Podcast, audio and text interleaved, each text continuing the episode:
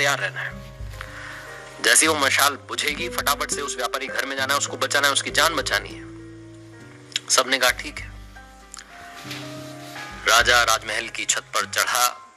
रानी भी साथ में थी, दोनों देख रहे थे कि क्या वाकई में वहाँ मशाल बुझेगी या नहीं बुझेगी। चौंकने वाली बात यह थी कि दो से तीन बजे के बीच में मशाल बुझ गई।